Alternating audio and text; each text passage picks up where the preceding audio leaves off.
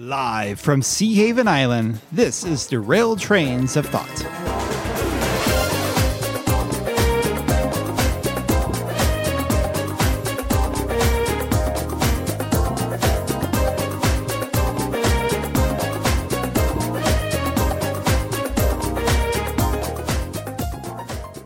Welcome to Derailed Trains of Thoughts. This is Timothy Deal, This is Nick Hayden. and today we are coming to you from a beautiful little port yeah, town. this is this is very nice, very homey. yeah, I mean, Um, just look looking out over the port, at the water over there. The blue sky. It's it's picture perfect. it is picture perfect, Yeah. and I, I could see staying here for a long time. Yeah, it's it's nice, and the podcast takes us to someplace normal and relaxing. Yeah. and you get the feeling that there's nothing too out of the ordinary. No, here. no, everything's just it just works nice, and yeah, It's it it'd be a neat place to uh to you know I- I'm sure there'd be there's some charming townsfolk here. I'd love to like learn more about them. Maybe watch a TV show about them or something. yeah. Anyway, we're we're getting distracted, and uh, this is a momentous episode. Yes, and it's we- the next episode. it is the next episode. this is episode eight zero eighty, and um, Eight zero eight thousand eighty. No, it's episode 80, and we uh, are also celebrating Our seventh? seventh year. oh wow, We were going bi weekly for a while, so we got a good stretch of episodes, and then we like could took a hiatus for, for about a year. so. Uh, Well, I'd say about half, half a year. half a year, eight months. yeah, and then we've like been that. about monthly since then. Yeah, yeah. So that's how we have a strange number. We're 80 episodes, and we're in our seventh year. Yeah. So, but it's a nice, it's a nice, relaxing place to celebrate our uh, this momentous occasion. Yeah, we thought we'd do something different because we like to do something different. we like we do like to do is and have some special kinds of uh, episodes and this will, will hopefully be one of those so let's go into story school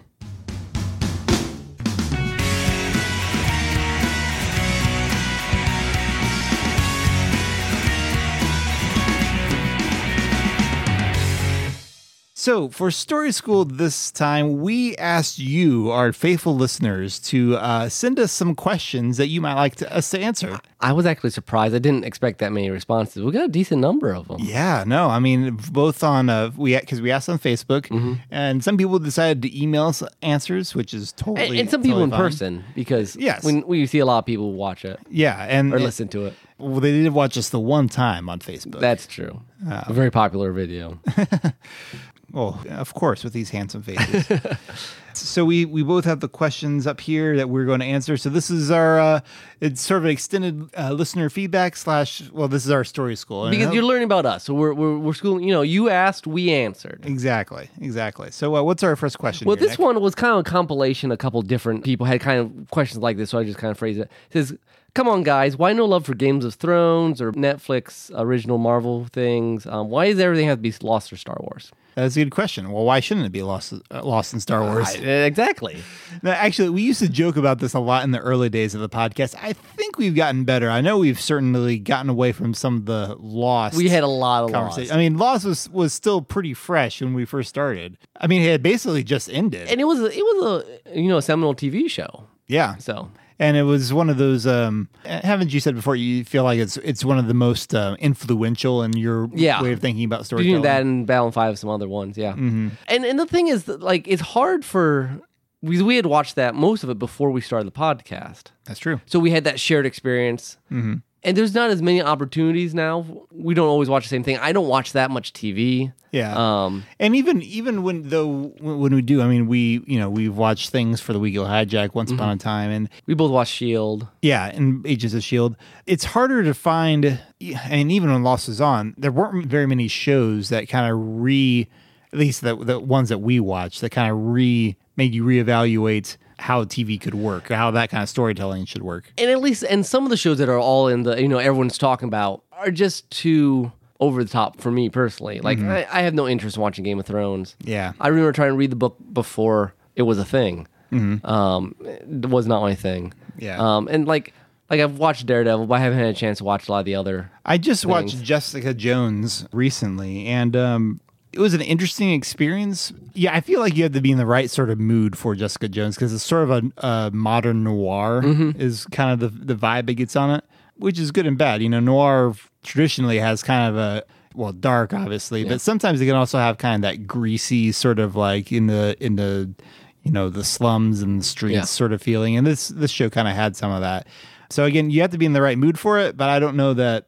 I saw. I don't know that I'll have a whole lot of stuff I can pull from it because it's. You know, one show been a kind of a resurgence just because I finally watched it was Person of Interest. Oh yeah, You know, because that had a lot of neat things going for it. But yeah, But you know, even as much as I love Person of Interest, I've I've realized that I don't refer to it. No. It doesn't come up in in our conversations that often. And we do hope we have this book club. We I think we mentioned last episode Mm-hmm. that hopefully will give us more fodder of shared experiences. It's just easier that way. yeah.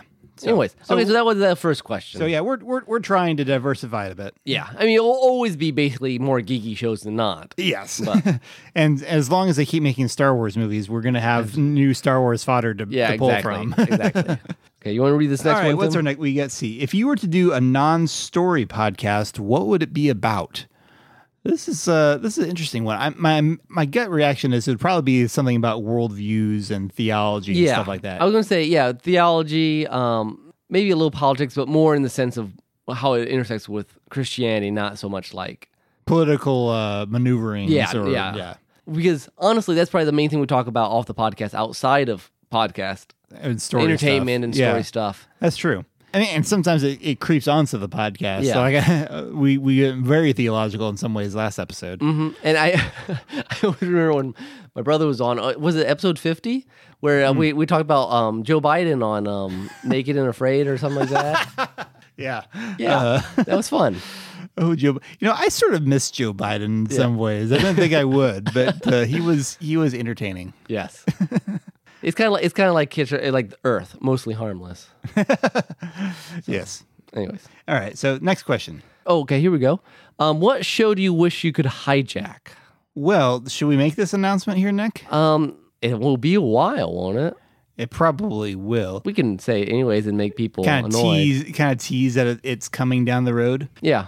So th- there was a certain show that we had hoped for. Uh, we've hoped for a long time that we would be able to hijack. Yeah.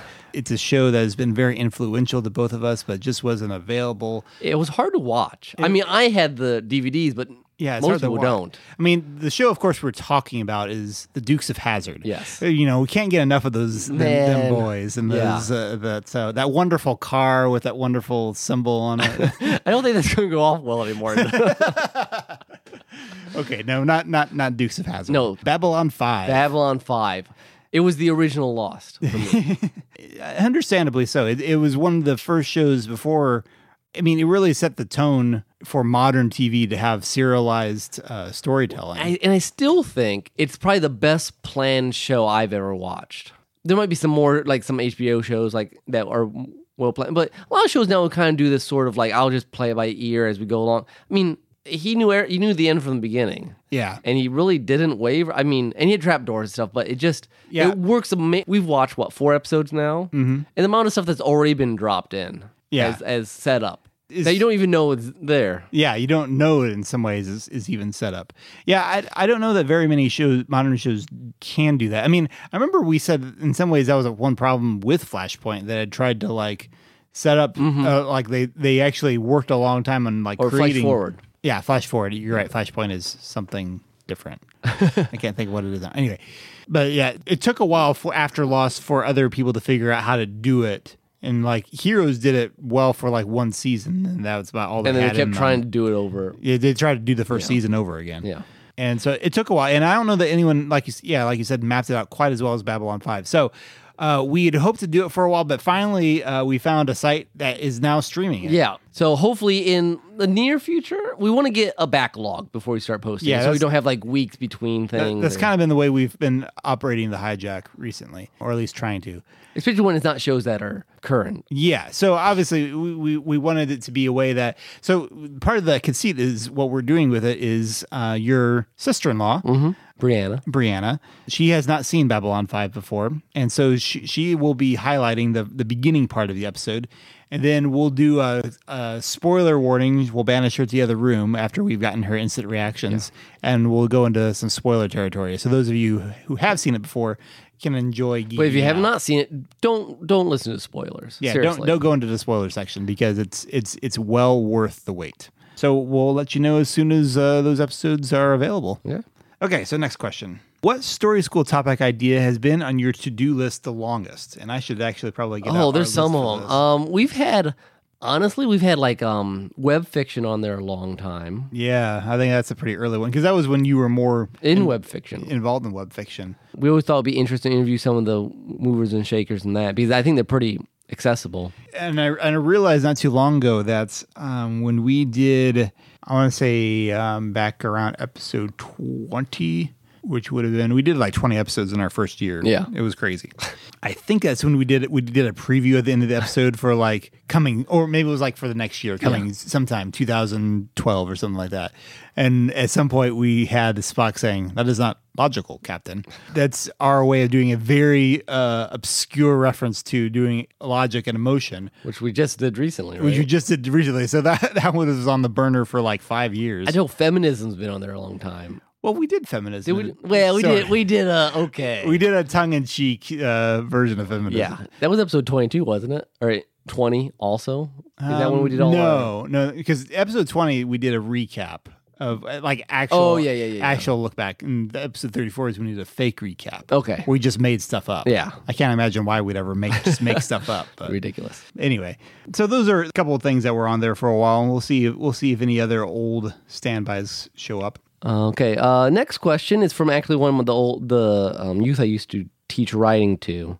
Um, he's entering college now. says, "Hi, Tim Nick. I've been enjoying your podcast since around episode sixty, and it's inspired me to make my own. What sort of planning do you do for each episode?" You know, it really depends on the episode in a lot of ways. Uh, sometimes we'll just have kind of a bare bones. Okay, well, we're going to do these segments, uh, come up with the soundtracks, and that's about. Then we just go with it. sometimes it's like I could we arrive with the podcast and then we on the spot we say okay what are we what, what are we um going to soundtrack? What are our second half's going to be? And we know we always know what the story school's going to be. Yeah, because that's what, what we talk about the most. yeah. But there's there's not maybe it shows there's not that much planning I mean, occasionally we'll even if we know it's going to be a tricky topic, we'll we'll outline the Yeah. story school. yeah especially something that's not natural to us Yeah, yeah, that takes a little bit of forethought. or if it's an interview we'll go get questions around Yeah, yeah. So yeah, it depends. You know, some of those will be a little more planning. Otherwise, it's it's as off the cuff as you might think. and we, and we do kind of enjoy the the style, uh, the more off the cuff feel of the podcast. I mean, we kind of cultivate that to a certain extent. I mean, we we edit it a bit to make ourselves sound a lot Well, smarter than we Tim are. Tim does the editing, so But, okay. Next question we have here. This listener Jason says, "I have a story school idea. You should do an episode on mockumentaries and fake nonfiction. What do you think? we could do it sometime. But let's just do a We could do our own. You mean? no, no. Well, no. Let's just do. Let's answer a quick one here in case it gets put on our list forever and never taken care of. Yeah. If Jason doesn't been like, Yeah. um, thank you. I'm now 50 years old, and you finally took my topic. so yeah. Well, what would how? Let's see. An episode of Well, mockumentaries. I mean, What would we talk about? Oh, I mean, the thing with the mockumentary, or or what do you say here? Also, fake, Fake nonfiction, nonfiction. is that you really want to make it feel as close to realistic as possible, and then just you know slowly shade. And it depends how much you want them to know. Mm, yeah. Well, I mean, usually, usually you go into a mockumentary, you know what it is. But Well, the I- mockumentary, but you you have sometimes those ones when they're they play it real straight and people think it's real. ah, yes. You know, and but it it's You just that, it's slowly that deep satire that Yeah, yeah, and people will be like, "Wait, was that what? What are they ta- talking about? yeah, Was it's that a slow real?" reveal and Yeah, But like you know, it's interesting. Like Cloverfield, the beginning of Cloverfield is done in a very it's not mockumentary, but like a documentary style. that's true. If I you mean- didn't know anything about Cloverfield, you might not know to expect. Well, I remember people saying when it came out that the first twenty minutes were they thought were just boring because it's basically just college people talking to each other at a party. uh-huh. I mean, in like yeah, it's kind of like kind of banal kind of stuff. yeah, exactly. um, you know, the famous mockumentaries would be things like uh, you know, The Office, which obviously plays it up a lot. right. Uh, and then you got the more uh, the more dry versions. Like I've not seen this as Spinal Tap, but I've seen um, Best in Show, which is the same group of people. is that the one? Wait, what, what, is that the the community theater one? No, that's the one with the dog show. The, Oh, okay. The Best in Show is hilarious. it's good stuff. I mean, the trick I, I feel with them is that not only the uh, the sort of like just off of reality, but I, th- I think it's tricky to make it feel like human characters that aren't like gross caricatures of real people. That's true. You you have to make them. Yeah, you're not going. It's not full comedy. You know, Yeah. you want them to be identifiable. You want them to feel like kind of like your neighbor, but Mm-hmm. not quite. And again, there's a lot of overlap with you know just normal comedy, I guess, but depends how realistic you how you want people to feel like it is. Yeah. I wasn't a huge fan of The Office because a lot of it, and I hear the first season especially. Oh, the bad, first season's painful. like some of the the kind of awkward humor. I'm not I'm not a huge fan of awkward humor. Um, it's because sometimes I feel like it's more of a laughing at a character than with a character. It is okay. This is not quite mockumentary, but I've I need to watch all of it. I haven't seen part of Napoleon Dynamite. Okay. Have you seen any of that? But No. like just the awkward. aw- I You're like, knew it was a big thing when it was a big thing. I, was like, I, I yeah, need to watch it all. My sister loved it growing up, and I just had never had a chance to watch it for whatever reason. I saw the end of it. I'm like, I think I would like this movie, but it just it's just a weird style between you're laughing, but it played straight, kind of in a weird. I mean, not straight, straight, but Uh-huh. anyways. I think you would like this is Spinal Tap. You've? I think it's rated R because there's some f bombs thrown in, but for the most part, it's it's it's fairly PG thirteen. I, I think I would enjoy. I have always enjoyed that sort of uh, tongue in cheek sort of Yeah, thing. and you got to crank it up to eleven. Yeah. so that's our that's our mini story school for that. Yep. Um, maybe we'll come back to it more full at some point. All right. I don't know who wrote this one. in. Okay, What's the anonymous? All right. So I've noticed you've talked about things like Strin Fred and Daring Story since episode one. Are these projects real or are just running gags? I resent that. I know this is okay. Writing is yes, we've been talking about it a long time. Like I feel really embarrassed listening back to episode one. These are not gags. These are real things we sometimes mean to do. Maybe. mean to do.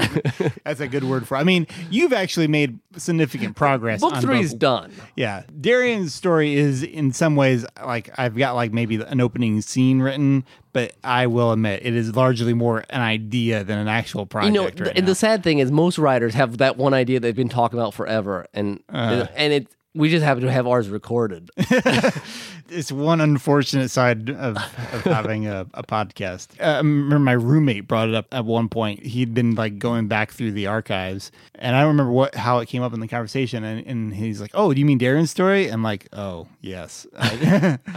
so yeah, it exists, sort of. yes, so um, not a running gag. Real projects will be done at some point, maybe. Okay, next question. What podcast location do you guys wish you could really visit? I, I don't understand this. They often question. don't understand this. Po- no, No, we, we really go to these places. yeah, this is why we podcast. We get to travel the universe. it's it's pretty exciting, honestly. yeah, I. It's so obviously, someone's not been listening closely enough. no, clearly. Okay, so uh, let's, Okay. let's move on. What's the next one we got? Okay. Oh, this is actually from my brother. Serious question here, guys. Don't you disagree on anything? I want to hear you argue. Thanks. Yeah, that sounds. That, exact. It sounds like Zach, yeah. Um, well, obviously he he didn't hear when we talked about um, um Curious George and Frog and Toad. Frog and Toad. Well, I, I remember Curious George because he's No, the Frog and Toad one. is way better. I'm not going to get no, into no, this seriously. with you again. George, he's, a, he's an idiot, for one. How dare you? He's my childhood hero. Like when I was like two. yeah, but Frog and Toad can be your childhood hero forever. And what you don't know also is what we. At least Curious Well- George had like full scale color. You know, you know, Frog and Toad had like those little half tone kind no, of color in their pictures. Okay, first off, Frog and Toad is more realistically shaded than Curious George. It just does, does like the four color thing. Not as bad as Dr. Seuss, which is like everything's blue and green. But um, no, but also we have you know there's things we edit out. That's true. Um, and We've cut out a lot of our arguments about Frog and Toad. Honestly, about uh arguments also about um naming the podcast episodes. yeah. Um, you think some of them are are uh, confusing now. yeah. Jeesh. uh-huh. Yeah. So- so no, we we're, we we cleaned it up pretty well. yeah, I think. yeah. So okay, Anyway, next comment. Um, this this is really person's question. This person, yeah, this person says not a question, really, just a request. Don't do pun times ever. Period. Thanks, Serious Joe Keen.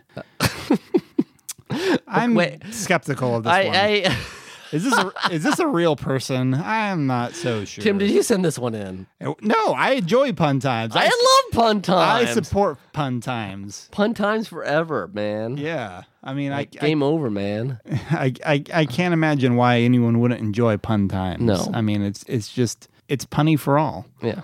Anyway, so we're ignoring you, Mr. Keen. Yes. Obviously, you're not taking this seriously.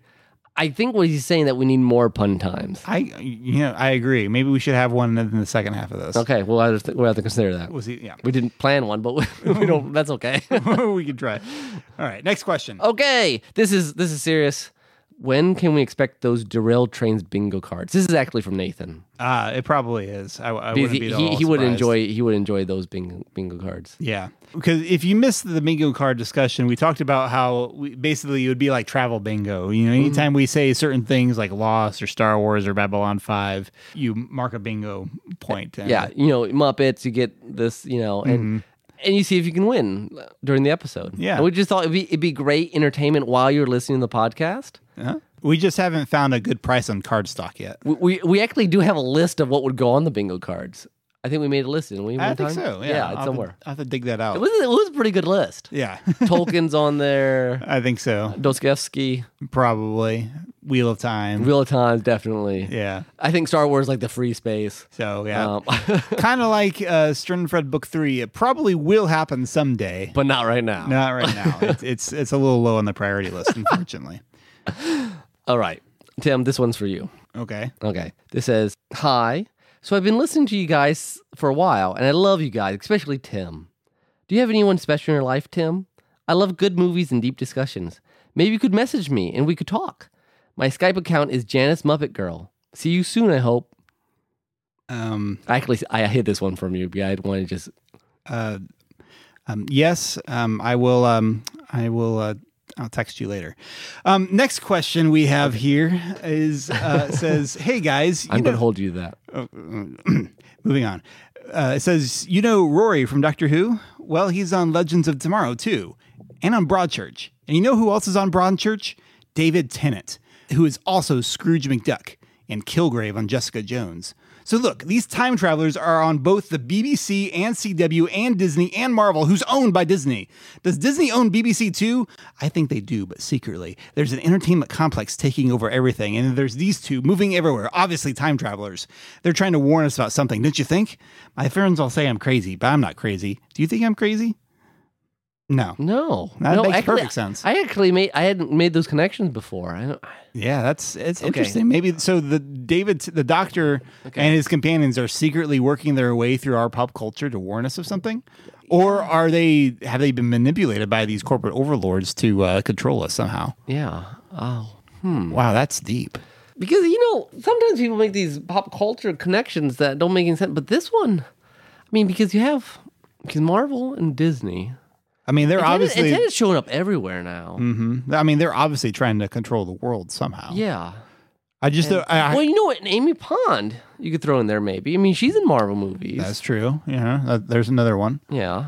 And you know, Tennant. I mean, the Doctor and the world, Ponds weren't supposed to see each other again. But was that just a was that a parable about something? Was that a because they were they work for different universe companies now. Well- if Rory is with DC and and Amy is with uh with Marvel, that's that's kind of sad actually. That's that's what it's an analogy for. I don't. I'm going. We'll have to come back to that. yeah, we'll have to we'll do some research on that. See if we can find get, get you a good answer. Yeah, somewhere somewhere in the dark net. I bet we can. Yeah, that might be the place to go. Okay. Anyway, next question. Okay. Hi, Tim and Nick. Have you seen the Lost Interpretive Dance on YouTube? It's really great. I think it really got to the heart of the show. Tell me what you think. Okay. Did you know this? This this doesn't really exist, does it, Tim? What?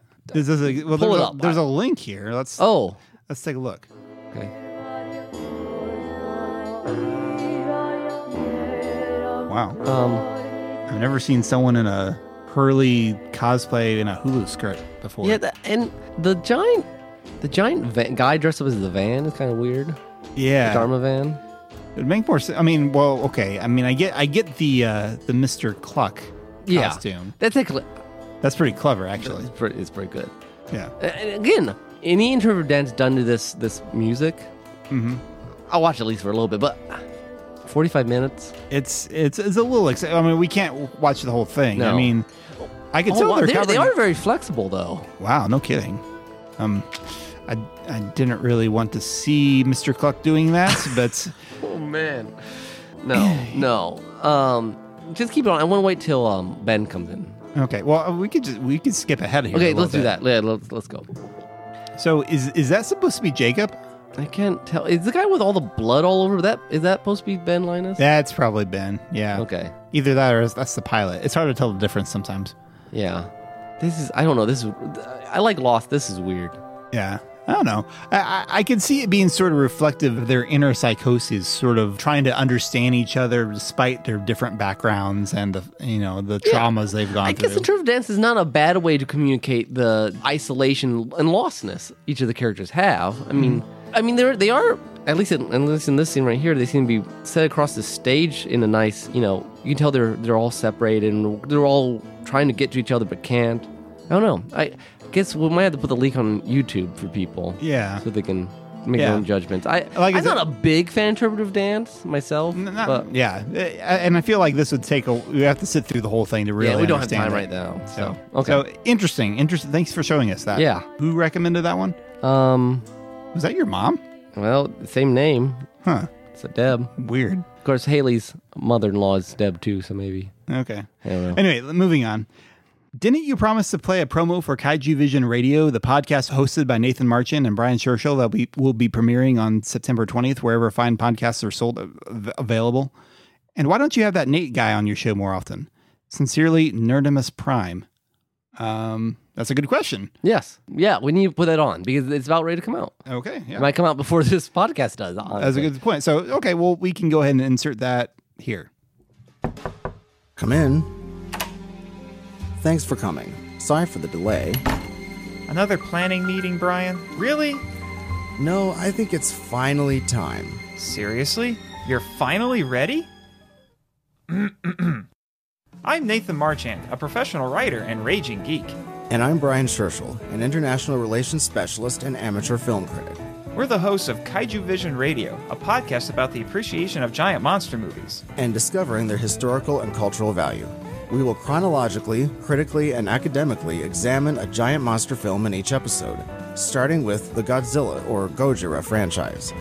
There have been a total of 34 films since 1954. It's impossible to talk about Godzilla without talking about Japan, and Japan is just as unique as Godzilla. So we'll be discussing its history and culture and how it influenced the Godzilla film franchise, which is a great way to find out more about Japan. Gojira is one of the most complex and multifaceted kaiju ever created, and it means so many things to many people. Not only is Gojira a powerful symbol of nuclear weapons and disasters, but most of these movies are an expression of the Japanese national spirit.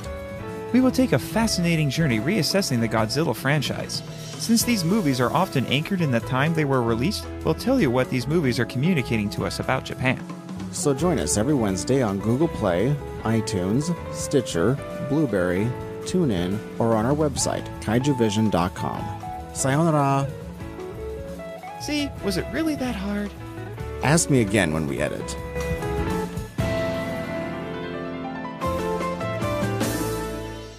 So, if you're into Kaiju, Godzilla, or if you don't know big if you are or not. The nice thing about this podcast, from what I hear, there's going to be. I mean, it's not just like watch the movie; it's so cool. But there's a lot of uh, Japanese history, so I think it's a, it's a it's a learning experience as well. Interesting. Okay. So. All right. What's our next one? All right, hey, says this person who did not sign his name. I really like your podcast, but you haven't once talked about the Flintstone Jetson influence on Far Side Gary Larson and how he influenced a whole genre of animal-based kids show like Octonauts and Wild Kratts. Why not? Well, for one thing, I'm not that familiar with Octonauts and Wild Kratts. Oh, they're they're pretty good shows. They teach like Octonauts about these marine creatures who go around and help other marine creatures. And you learn about starfish and things. And then Wild Kratts is about these two brothers, and they're based on real people who go around and learn get special powers from animals. So they're very animal based things. And I didn't I didn't talk about it because I didn't know that Gary Larson had um influenced it, but it makes sense because Gary Larson was all about, you know, he was a very sciencey sort of guy. Far Side, you guys know Far Side? a little bit. I love Far Side. I have the entire complete collection. It is so good. But you know, he he had a lot of science in his stuff. He, I mean, most of his jokes were very animal biology, archaeology related, and so it would actually make a good chunk of sense between his animation and his concerns, and you know these kind of quirky kids things. Um, Okay. I'm not completely sure about this Flintstone Jetson influence. Yeah, that seems. Uh, do they have a sitcom format? These these new kid shows. I mean, Not really. I feel no. like they'd have to. But I suppose you know Flintstones and Jetsons are basically just the same show. Yeah, it's just different time periods. It's just different time periods, and maybe there's some so, something about that. Uh, Duality. that dua- that duality that you know that the future and the past are both the same that maybe influenced um, Gary Larson in some of his you know you got aliens and you got cows and you have cavemen and it's so just you- a reflection of like all humans have the same sort of experiences. No yeah matter where yeah that at. yeah that it doesn't matter your time you know we're all we're all the same race and we are all on the same planet and we take care of these animals and and it's gone into this you know and it's it's filtered down into kids literature but only because it's already been worked out in a more philosophical sense by um, Hanna-Barbera and Gary Larson and other acolytes of of that thing That makes perfect sense. yeah okay I, I would I would concur with that. So uh, there, we don't have to have a whole story school about it. good good Okay, so next one we got here. Um, this one says, uh, "So I've read every single one of Nick's books, even the ones that aren't out yet.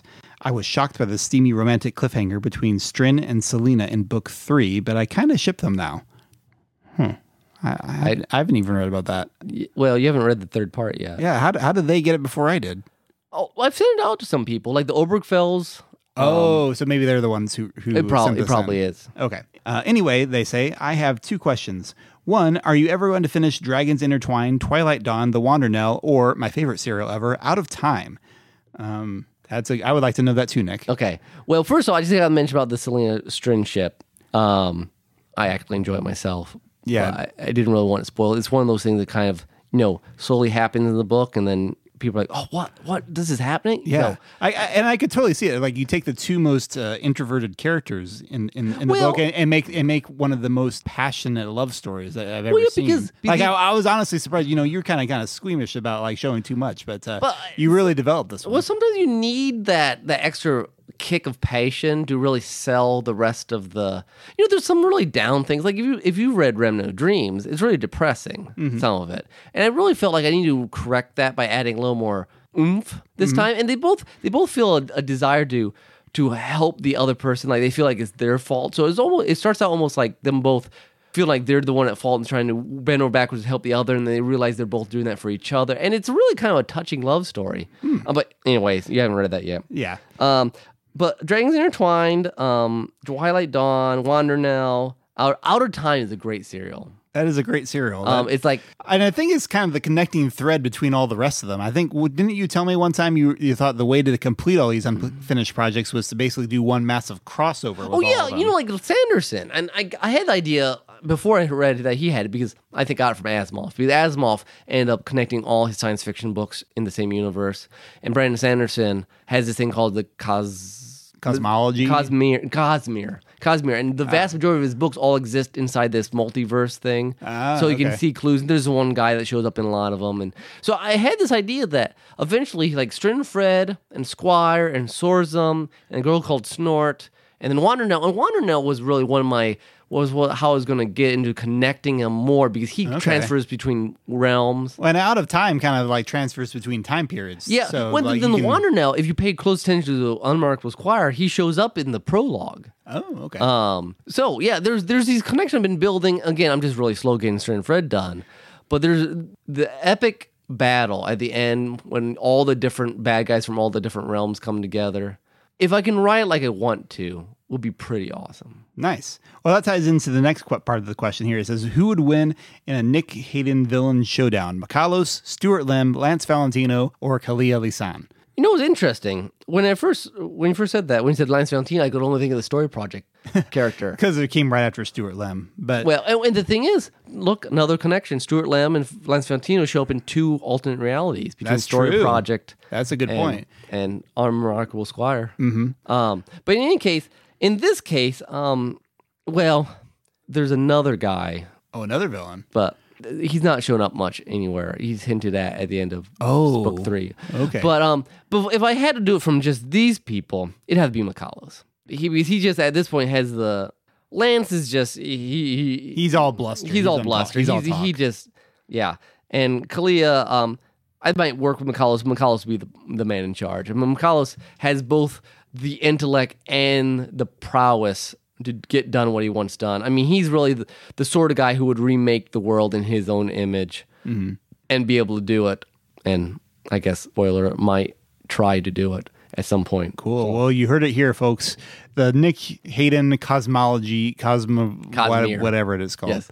Multiverse. So yeah, e- exciting stuff coming up. Coming So- soon. Cool. Well, I think that's a good place to wrap up. Okay. You've learned a lot, hopefully, about us from the story school. We've covered a lot of ground. And, and thank you for everyone sending questions. yes, Um, we, we appreciate the, the fact that you, our listeners, are so communicative with because us. Because sometimes we just feel like we're just talking to the air and no one listens. But we got some good questions. Yeah, and whenever whenever you and the bad ones we didn't we didn't read. yeah, and whenever you inundate us with these this sort of feedback, we feel very loved. Yes.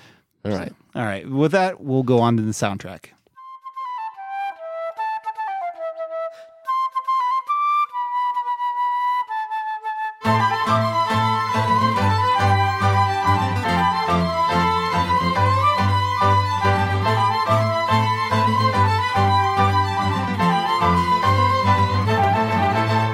So for my soundtrack, we have the question answer things going on, and part of my thing is soundtrack. I like to do a variety of different styles, I've really made an effort not to do games I've done lately. So, anyways, I found this. Um, it's from a remix album that was released on Overclock Remix called um, "The Answer" that remixed all kinds of Armored Core songs. I don't know anything about Armored Core, um, but this is from the game Silent Line Armored Core. The remix is called Morning Thinker and it's uh, remixed by Dragon Avenger and Mattias Häggström Gerdt, also known as Another Soundscape, which is much easier for me to say.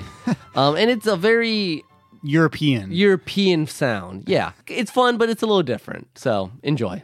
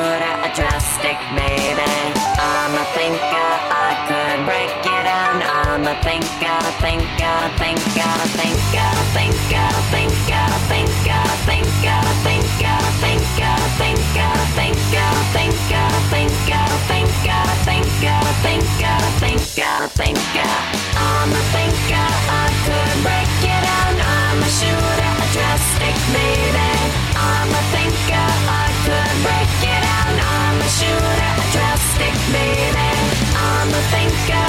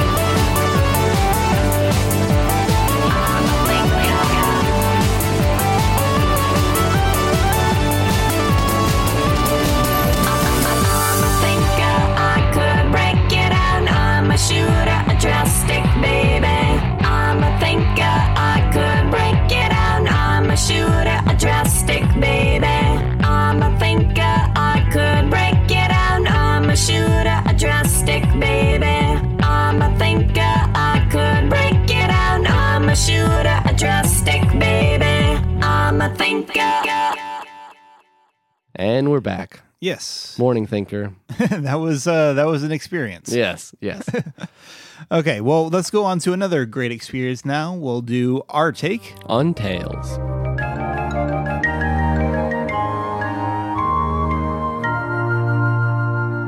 So yeah, we did this segment last time, but this is sort of a tradition to do summer movies. If you guys ever get bored of us talk about summer movies, just let Write us us know. in. Yeah, let us know. We start with superheroes because usually what these summer movie discussions wind up being is we talk about the superhero movies, then like one or two other ones, Yeah. and that's Usually like a Pixar and something else. Yeah, yeah. Uh, it wasn't a, a huge summer. There wasn't a lot that was interesting. I guess I actually saw more than I do some years though. in some ways, yeah. I mean, you s- I actually saw most of the ones we're going to talk about. Yeah. I mean, I know there were some that some other critics were just really big into. I know that uh, new Planet of the Apes got some pretty good reviews. Yeah, I've heard. That, yeah, I've heard that it's been doing well, but I've only ever seen the first one. You know, it, it's one franchise that I just haven't been able to muster any interest in. Uh, I think it's because the concept I, strikes me as kind a little too silly to take seriously, and yet they treat each each every trailer I see they treat very seriously. Yeah. and I'm like, uh, I saw the f- the reboot Planet of the Apes. So I never seen what. There are two or three out now after that. well, what, what do you mean by reboot? Well, the the, the Planet of the Apes, The mo- most recent the one, most recent one, because I think I know Tim Burton. not did the Tim one. Burton one. Okay, not I that mean, one. seen that too, but okay, yeah, I think there's been three of the current s- Okay. uh, s- thread strand yeah. prequels now. But my parents have seen. They they my dad likes them, so I'll have to Okay. watch them someday maybe. Anyways, It's just not a concept that that apparently just yeah, I yeah I always forget. Like I'm like, oh yeah, that movie, whatever. yeah, and I I meant to, to see the new Pirates of the Caribbean movie. Oh yeah, I didn't eat that. Completely fell off my radar. I think it fell off most people's radars, to be honest. I think everyone's like, "You're still trying to do that." I mean, I would like to see it just because I, I enjoy pirates movies, but it was just came. It was sometimes a movie comes at a time that's just not convenient for Yeah. you, and if it's and Most if it's not a, well, if it's not a like I have to see this, I have an obligation sort of Yeah. thing, then it, it gets it falls by the wayside.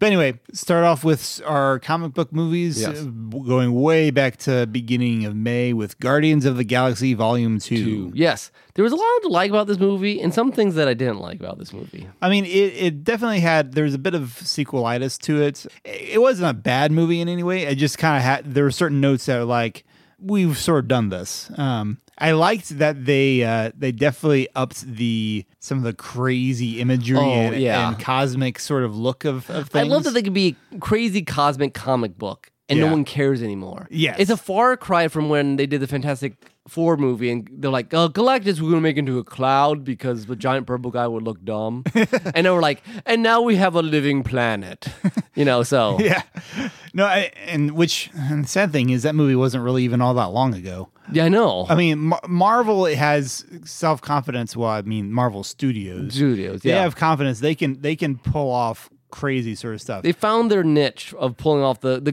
between being just enough com- taking themselves seriously while not taking themselves seriously so that people buy it. Mm-hmm. So like, and I love the characters of Guardians of Galaxy are a blast, yeah. and that's what makes the movies. And then you just you know favorite line, you know, I'm Mary Poppins, yo. No, no, no. It's like I'm Mary Poppins, y'all. yeah, Yondu was surprisingly a lot of fun. And he was. I, I was impressed that they had sort of.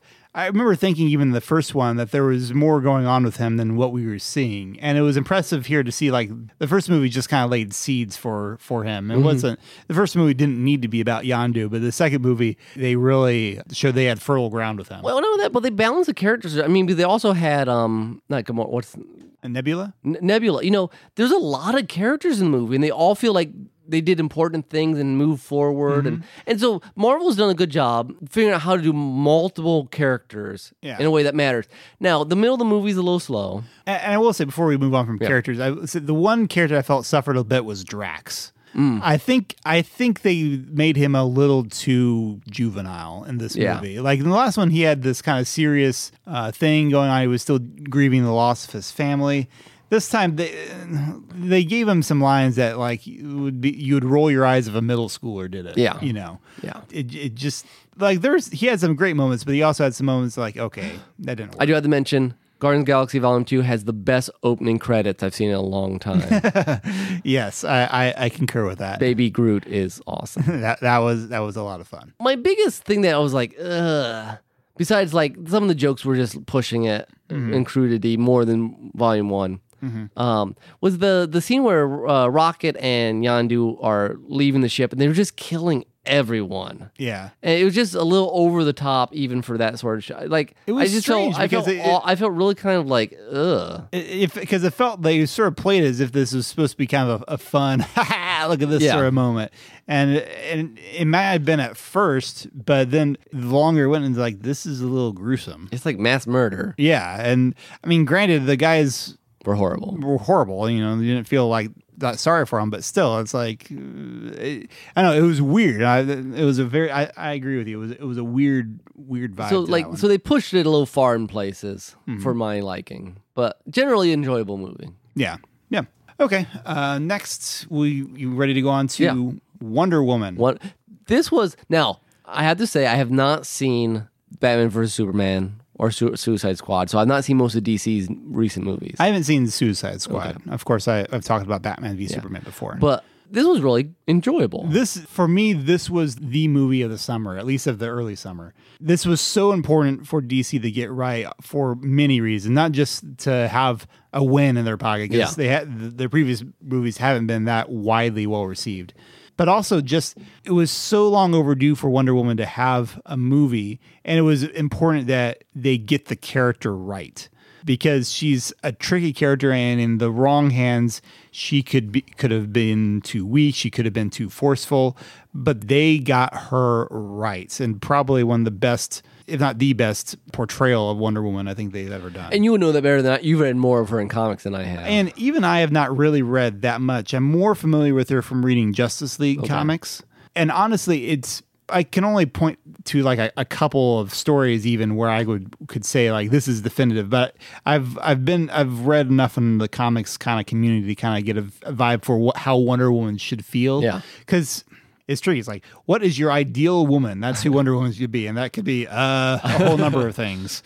It's a whole can of worms because she she's a diplomat, she's a warrior, she's a motherly sort of she- mm-hmm. protective sort of thing. She's also beautiful. You know, it's all these weird check marks, and go over too much in any one of them, and you've got you've got an imbalance. I know my wife really appreciated the, her fighting style. That was like both powerful and graceful simultaneously. Like it was mm. different than how you see like Captain America fight or whatever. Oh yeah, yeah. and she really appreciated that. And I, and she was just. It was fun to see a good guy who wanted to be a good guy. Yeah, You know. That's true. Yeah, they they hadn't had that in the DC movies No. so far, which is unfortunate. I mean, and here's here's the thing: we're talking about getting character right, and I, I think it's not only getting the character right, but it's also having a good story to go along with it. Because I think arguably the Green Lantern movie from a couple years ago, they got the they did they were faithful to the character. I think in some ways, but the story didn't connect with audiences. Yeah. And um, even I, I would argue Man of Steel is a decent Superman for being sort of an alternate universe Superman where his parents, his Earth parents, are honestly not as good as the original comic Yeah, book version. yeah. Given the parental upbringing Clark Kent had in Man of Steel, I think he still comes out as a pretty decent Superman. But it was just a different sort of approach for it.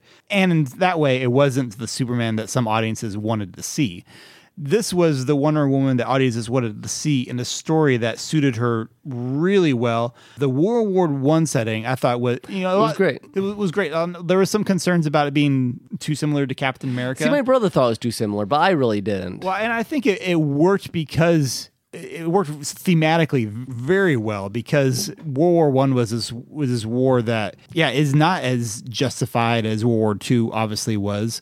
Um, that it was it's very it was very messy, un, not very well motivated sort of conflict, Yeah. and it works perfectly with the sort of story that they just decided to tell with it. Which was, I, I think, and disconnecting to like, are is man good or evil? It just you connect her story with kind of just big questions. and that was one of the the fun things about because I saw it first, and then I just went and saw it a second time with my family, and I'm always curious what, uh, especially like, like what my dad might think, because for superheroes, they're supposed to be more fun for him. So one of these epic things, I don't know if if he's gonna get into it or not.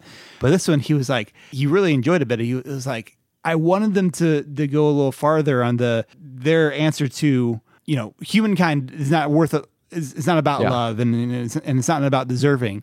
And their best answer is, well, it's it, it all comes down to what you believe. I know they pull uh, it from a Christian point of view. They started on the right path and they just pulled their punch at the end. Well, and the trick is, I don't know that they're not entirely wrong there because, Well- obviously, yeah, it is to a degree what you believe, Yeah. but then what is that belief? Yeah. The fact that, yes, humankind doesn't deserve love, it doesn't deserve to be saved in some ways. Yeah. But there's this thing called grace. Yeah. And if you believe in, in grace, that's what you can extend. I mean, he, he and that was Dad's place. Like, I wish they were so close to, getting it, to, to having the right idea. And and I can't fault the film in, in some ways for that's just our fallen. You know, Yeah. They came very close to the Christian thing, but it'd be really fun sometimes if it was able to kind of cross the Cross the line, cross yeah. the line there. But Diana was they pulled her off really well. I thought all the characters were really fun. Mm-hmm. I just I love this movie. I said I think I said on Facebook it had been a long time. I think not since Batman Begin had I walked out of a DC movie that I not just enjoyed but loved Yeah. unapologetically. Yeah. Um, because and there's definitely things I, I like about Man of Steel more than a lot of other people. But I don't know. I, I I'm gushing now because so worried about this one. But I was also so so excited and I was so happy, so glad to see it. So hopefully you can right. take some of the stuff from Wonder Woman and work it into future movies. I, I hope so. Uh, I, I would love to see that. Um, yeah, but there's certainly room for two different styles of superhero movies. oh there. yeah, absolutely. I don't, I don't think Marvel movies should be the only style Yeah. of superhero movies out there. Um, and that was that was another fun thing about this one. You know, it was it was the most earnest of the superhero movies that we've seen for a long time, and that's another reason why I'm happy it was done well and was, Yeah. was re- received well because it's very easy to do these in Marvel. Yeah, like you said, they they do this this fun kind of we're all damaged sort of characters, and we kind of play it off with a joke sort of thing. Yeah. But here you have a really good person that was in a very earnestly, and you have some moments of humor. Definitely, I mean that's which is good, but none of it undercuts the uh, the heroicness. Yeah. which is really cool. So anyway, I've gushed enough about Wonder Woman. so Okay, and next then we, we have- got Spider Man Homecoming. which I did not see. I, I'm really surprised. yeah, uh, it just came at a time that yeah. Uh, again, bad inconvenient Yeah. time for you, and you had Dunkirk you wanted to see. Yes, exactly. which we'll get to in a second. So uh, I'll be careful what I say here. I think um, overall, this is a very fun movie. Um, I I had meant to catch up. I wanted to watch. I still haven't seen the Amazing Spider-Man two, Okay. which I know our listener Greg really enjoys, and maybe not very few other people. but I've heard some people say, and I would be interested to compare it to that one. Um, I've seen the first one with Andrew Garfield, but I've heard I've seen some people say that Tobey Maguire was a great Peter Parker and an okay Spider-Man, and uh, Andrew Garfield was a was a great Spider-Man, and but not a great Peter Parker.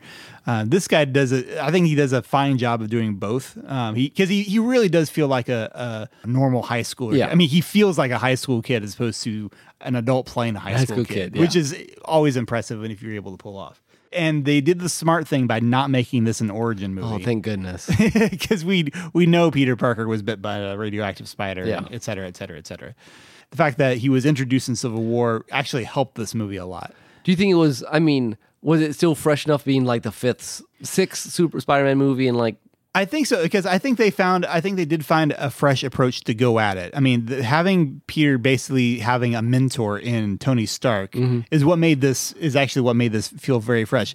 That and the fact that in some ways I felt like this is one of the first movies that really captured what the Marvel Cinematic Universe world has become because Okay. it almost feels like a movie that could have been part of Agents of Shield. Okay, you yeah. get you get that same sort of vibe of this is sort of the world we live in now, where there's all this weird alien tech lying around. Yeah. There's weird people with superpowers, and it was one of the first times that on the the big screen you kind of got the that ground level feel of everything going on. Nice. which that was I, I really enjoyed that aspect of it. it is probably more ground level than the, some of the other superheroes yeah, we get. even even more so than like saying Ant Man because you know Ant Man is has you know the billionaires and they're Yeah. going to this high tech facility.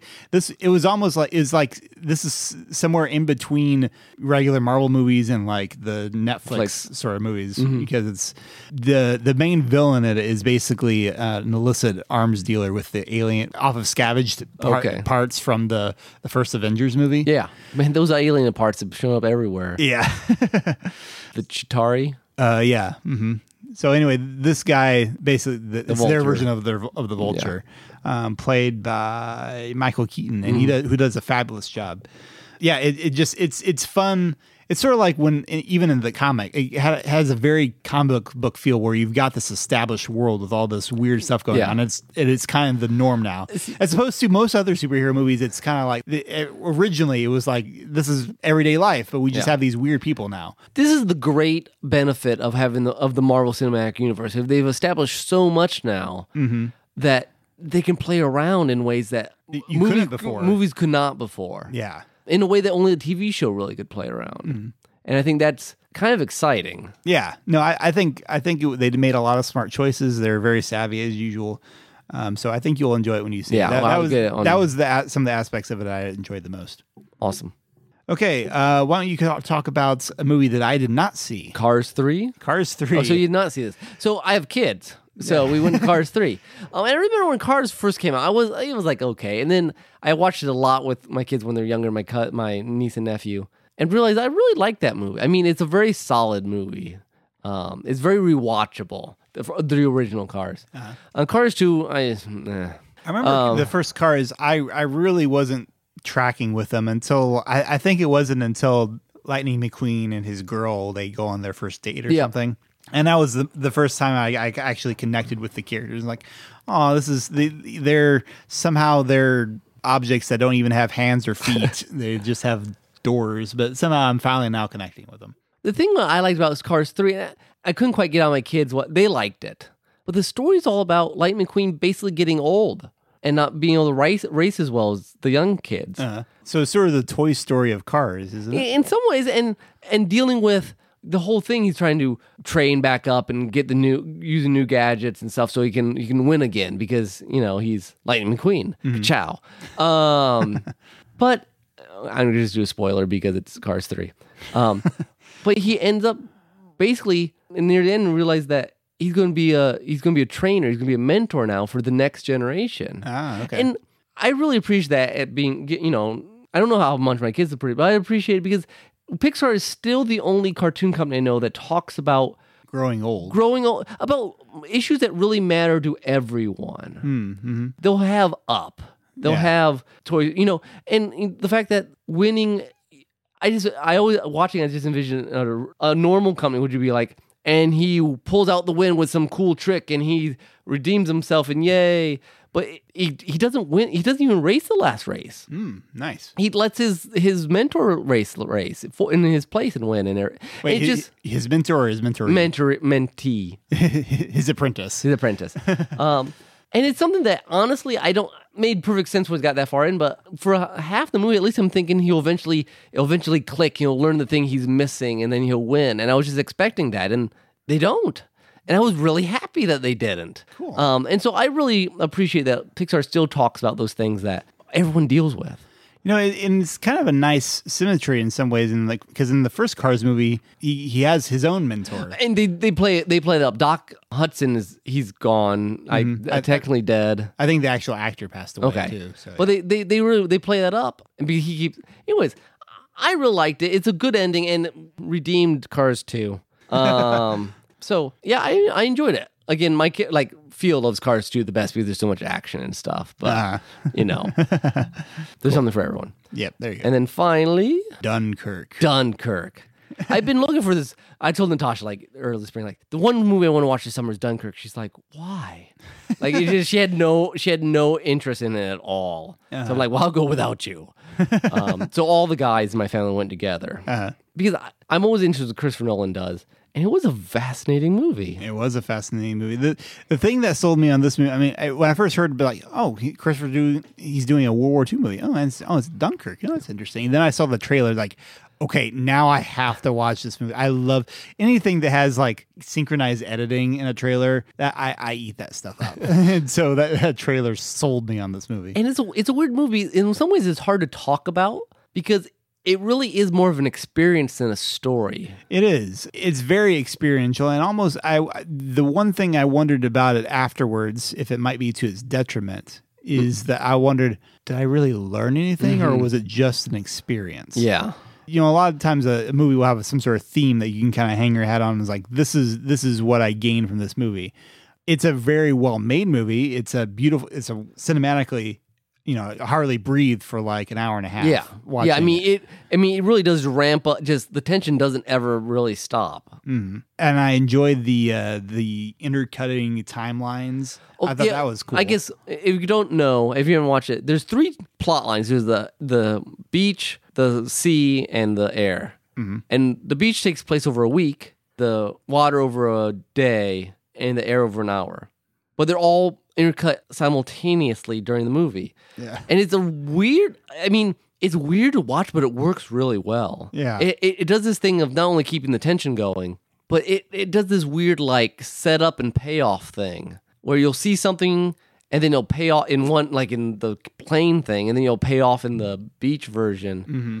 I had to watch it again. I think to catch all the the setup. Yeah, I caught some of them, but yeah, exactly. It was some, but there's there's some other ones. I think you you might have caught some that I didn't. It's it's been a little while now, so yeah.